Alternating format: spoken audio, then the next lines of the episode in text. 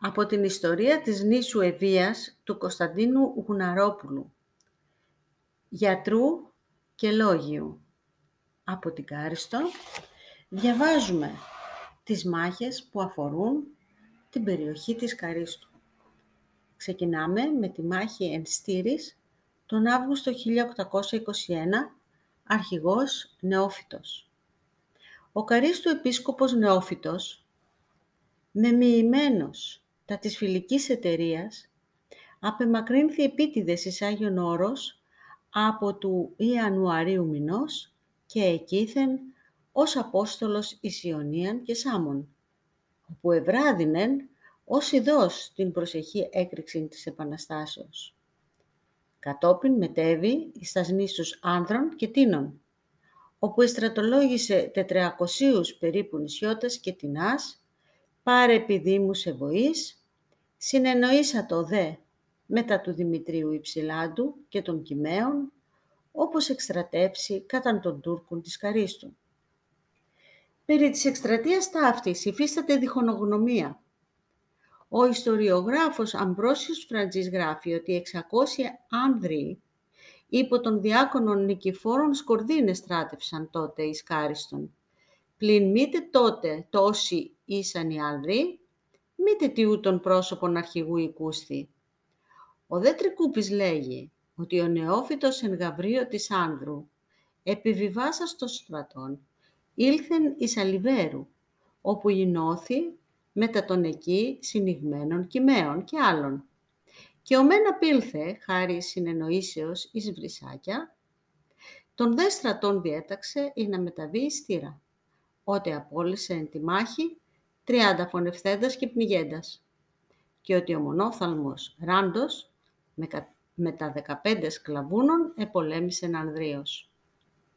Ο δε Φιλίμων λέγει τα εξής, ότι ο νεόφυτος μισθώσας και πλοίων Ιδραϊκών μετέβη εν Γαβρίο τη Δευτέρα Αυγούστου, κατά του πρώτον ο πίσων των στήρων, όπως πληροφορηθεί περί των εν καρίστο διετρεχόντων, αλλά των τινίων αντιλεξάντων προς ορμισάτο κατά το στυρονίσια, ότι ο τότε φρουρών εν στήρης φρούραρχος Καρίστου Μουσταφάς Αγαζαδός με τα 80 ανδρών απήλθε εκ φόβου εις Ο νεόφυτος προείτηνε να αποβίβαση, αλλά οι τίνοι μη θέλοντες εψιθύριζον.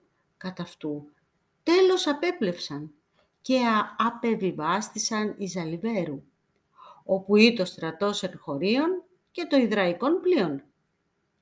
Εκεί δε, κατά γνωμοδότηση των γερόντων διαφόρων χωρίων, απεφασίστη όπως ο νεόφυτος μεταβεί εις βρυσάκια και καταπίσει των αρχηγών γοβιών, στρατοπεδεύσε εγκύτερον της Χαλκίδος και τη βοηθεία του Ιδραϊκού πλοίου, εμποδίσε την ισκάριστον μετάβαση του Ομέρ Μπέι.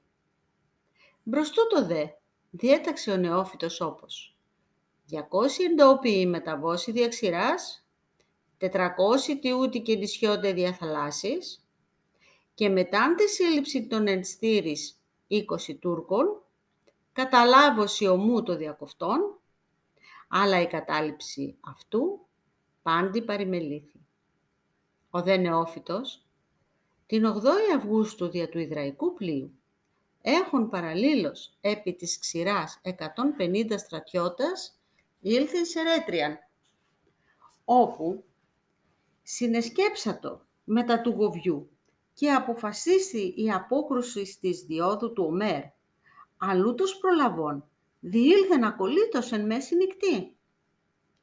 Εν τούτης ο νεόφυτος επέστρεψε νηστήρα, υποτιθείς, ότι καλύφθη το διακοφτόν. Πλην μετεκλήψεως, εκπλήξεως βλέπει ότι εκ μόνου του ονόματος του Ομέρ, οι μένοι σιώτες, εισήλθαν στα πλοία οι δεν χώροι ανέβησαν τα βουνά. Δια προτροπών δε, πρώτον εξήλθον οι ημίσεις τη 14η Αυγούστου και κατόπιν είναι λυπή. Αλ, ατάκτος ορμήσαντες κατά του επελθέντος ομέρ, αμαχητής σχεδόν, ετράπησαν προς την θάλασσαν και ο δε πλοίαρχος δε του Ιδραϊκού ειρνήσατο συνδρομήν, απομακρυνθείς του Αιγιαλού, ότε κατεδιώκοντο οι μέτεροι, όν εφωνεύθησαν και επνίγησαν μέχρι τον εκατό. Κατάλλον παρόντα εν στήρις τότε ο νεόφυτος, πρώτος αρχή Αυγούστου απέβησα Λιβέρου, όπου συνεντήθη μετά τον αυτός πευσάντων αρχηγών και ο μεν διαθαλάσσης, επί τίνος Ιδραϊκής ημιολίας με τα τριήμερων διαμονήν, ήρθε νηστήρα, άγων και άλλα πλοιάρια με τα νησιωτών. Ο δέν χώριος στρατός αφήκε το διαξηράς και στρατοπέδευσε κατά την παιδινήν και παράλληλον θέση Κισούριων, όπου και πηγή ύδατος. Και ταύτα μεν, άλλοι ούτω λέγουσι. Εγώ δεν γράψω κατά την διήγηση ναυτοπτών, μάλιστα δια του παρόντος τυρέως, άγγελου κεντιστού. Ο νεόφυτος επιβιβάσας εν γαβρίο των στρατών επιπλιαρίων και τίνος υδραϊκής σημειολίας, εννέα αυτός διέμενεν. Απεβίβασεν αυτόν εις Κισούριον. Άλλος γράφει ότι εκτείνου μετέβη σε Ρέτριαν, όπου ενάβλωσε αντί 16.000 Ρωσίων την εκεί ημιολία του Ιδραίου Πλοιάρχου Γεωργίου Δελτανέγκα. Και ο μεν στρατός Αναπάς κατέλαβε τα στήρα, ο δε αρχηγός νεόφυτος Φροντίσας, όπως έλθουσι 500 περίπου εκ των χωρίων της Κίμης, σπέβδει στον πύργον Μπούρτζι της Χαλκίδος ή να παρατηρήσει τα κινήματα των Τούρκων. Τον χρόνων δε τούτον Ικάριστος ή το κενή στρατιωτών και αφύλακτος ένεκα της απουσίας του Ομέρης Αθήνας. Ο φρούραρχος αυτής, φόβο επελεύσεως του νεοφύτου, διεκτάκτου, εγνωστοποίησε τούτον προς εκείνον ο δε, ευθύς δια το κατεπήγον, μετά των 300 αυτού πάντων σχεδόν εφήπων, φθάνει διαξηράσεις χαλκίδα και η μένδια της γέφυρας, η δε διαλέμβων διαβάντες και μικρόν αναπαυσάμανε ευάδισαν εις την κάριστον άγουσαν οδών. Ο δε νεόφυτος, ταύτα ειδών, επέστρεψε διαθαλάσσης συστήρα τη 10η Αυγούστου εν ημέρα και γνωστοποίησε την προσοχή έλευση του Ομέρ. Τη εσπέρα δε προσκαλεί το στρατό κάτω στο Κισούριον, ή να ούτως μεν διακόψει τον δρόμο του εχθρού από του μέρους της ξηράς, ο δε αρχηγός βοηθεί από τον πλοίον. Τη αυτή νυχτή προσήλθον εις το πλοίον του αρχηγού Ιστηρής, Άγγελος Κεντιστός και Θεόδωρος Καζάνης, μετά της γυναικός. Αμφότερους δε τούτους, ως χωρίους και τον τόπο γνωρίσαντας, έμπεψεν ευθύς ή να οδηγήσωση και καταλήλως των στρατών τάξωση. Αλλά ούτιου προέλαβον και τα οίκοτα δε συμβουλεύσαντες ούκ εισικούστησαν. Εκάλεσε δε τους επιλόφου διαμένοντες βάσων και ράντων μαυροβουνίους, το πρώτο νυν φανέντας, όπως καταβώσει και διοικώσει των άπειρων στρατών, αλλά ούτε ειρνήσαντο, και κατά τίνας μεν απήλθον μετά τη μάχη εις Καστροβαλάν, εις Επισκοπήν και λοιπά χωρία, κατά, κατά τη διαβεβαίωση δεν του αυτόπτου κεντιστού και ούτε και 500 χώροι επίκουροι πρώτης αφήξεως του Ομέρ Ιστήρα, ενθόντες, τη νύχτα εκείνη άφαντη υποφόβου δια της παραλίας γένετο και διασκορπίστησαν αβοήθητους τους λοιπούς Έλληνας καταλοιπώντες και εν μέρη παρέτη της ήτας φαγής καταστάντες. Οι δε υπό τον Ομέρ Τούρκοι, παρά τους υπολογισμούς του νεόφυτου, αφήκοντο ουχή εν ημέρα, αλλά λίαν πρωί και εν σκότη έτη, και ενώθησαν μετά τον εν καρίστου ελθόντων. Ούτι δε πάντες, απαρασκευάστους κατά το παράλιο νευρόντες τους Έλληνας, άνευ αρχηγού και οχυρωμάτων, όρμησαν ευνηδίως και επιρρυβόλουν ή τα φωνάζοντες, αφελκίους ή τα ξύφη, αποχωρίζουσι μέρος των ημετέρων, ως όντες έφυποι, καταδιώκουσι και φωνεύσουσι. Τρέχουσιν όπως προφυλαχθώσει παρά τα πλοία. Και ως ξένοι των τόπων αγνοούντες, μάλιστα εν σκοτία, φθάνουσιν εις ρίακα, ούτε διάβασιν ηγνώουν, πάντες δε τότε φωνεύοντο εκεί, οι μη, οι δύο στηρείς, διακραυγνών, καταδείκνυον, πόρων τεινά, διούδη ήλθον εις το παράλιον. Οι δε Τούρκοι, μπρος την ξηράν τραπέντες, είδα ή να διαβώσει τον Ρίακα και φτάσωσι μπρος το παράλιον, εδαπάνησαν χρόνων τεινά. Καθόν οι καταδιωκόμενοι ήλθον και όρμησαν, ή να σωθώσει τις πλοίης. Πλην προλαβώντες οι εχθροί, καταδίωξαν φωνεύοντες αυτούς και εν αυτή τη θαλάσση.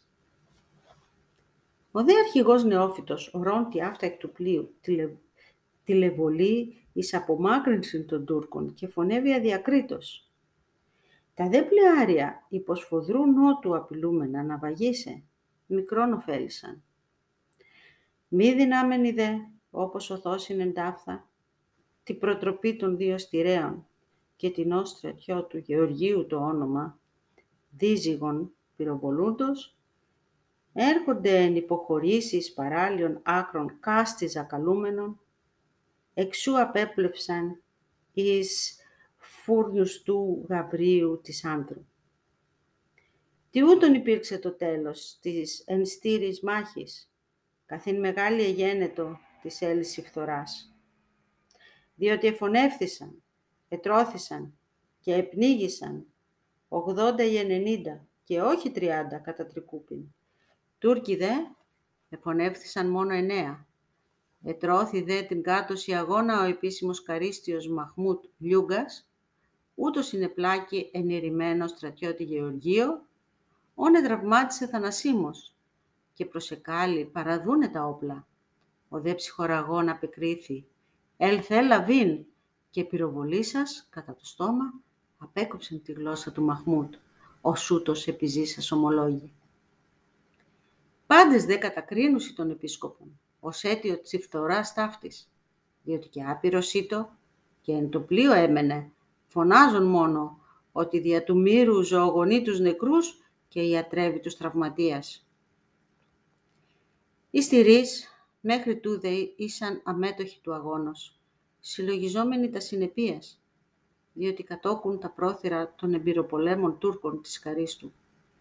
Ο δε Ομέρ μετά τη μάχη να ανέβει στο χωρίον, όπου εις καταφόβησιν ανεσκόλπισε δύο, τον Δημήτριον Καζάνη και Δημήτριον Κεντιστών, διότι οι αυτών προσήλθον προς τους επαναστάτας και οι πρώτοι όμοιροι εδραπέτευσαν εν κάριστο. Η δε ανασκόλπιση γένετο ούτω. Βίσαντες αυτούς οι βάρβαροι επισάγματος, διέπειρον πάσαλον, από της έδρας μέχρι του αυχένος, και έστησαν τα σώματα ημιόρθια.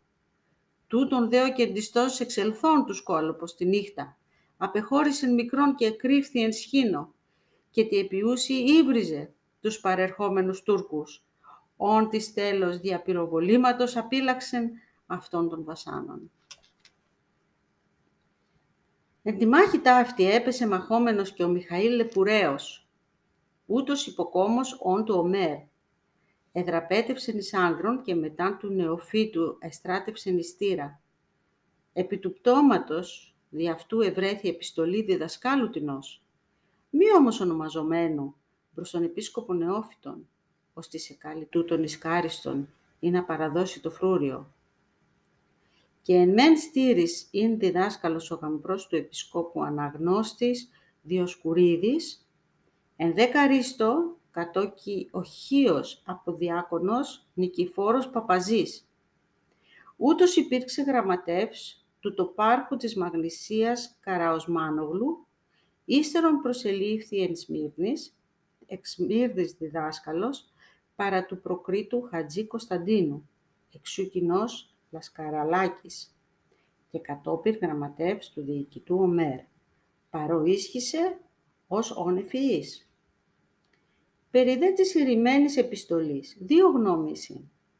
Η μεν λέγουσι ότι ανήκει το Διοσκουρίδη, η δε ότι το δασκαλάκι και πλαστογραφήθη παρατηνών καριστίων, μισούντων και θελόντων την εξόντωση αυτού, ό και πιθανόν ένεκα της εξής περιστάσεως. Κατ' εκείνα στα ημέρας, όπως ούτως διατελεί εύνους της Τούρκης, έβαλε τη γυναίκα εννικτή και φώναξε δημοσία εν το φρουρίο ότι κάτω ή εν το προαστείο των μήλων χριστιανοί έφυγον. Οι Τούρκοι εξαγριοθέντες ευθύς κατήλθον ένοπλοι, ή να σφάξουσιε αυτούς τους αποστάτας. Και τούτο βεβαίως εγένετο.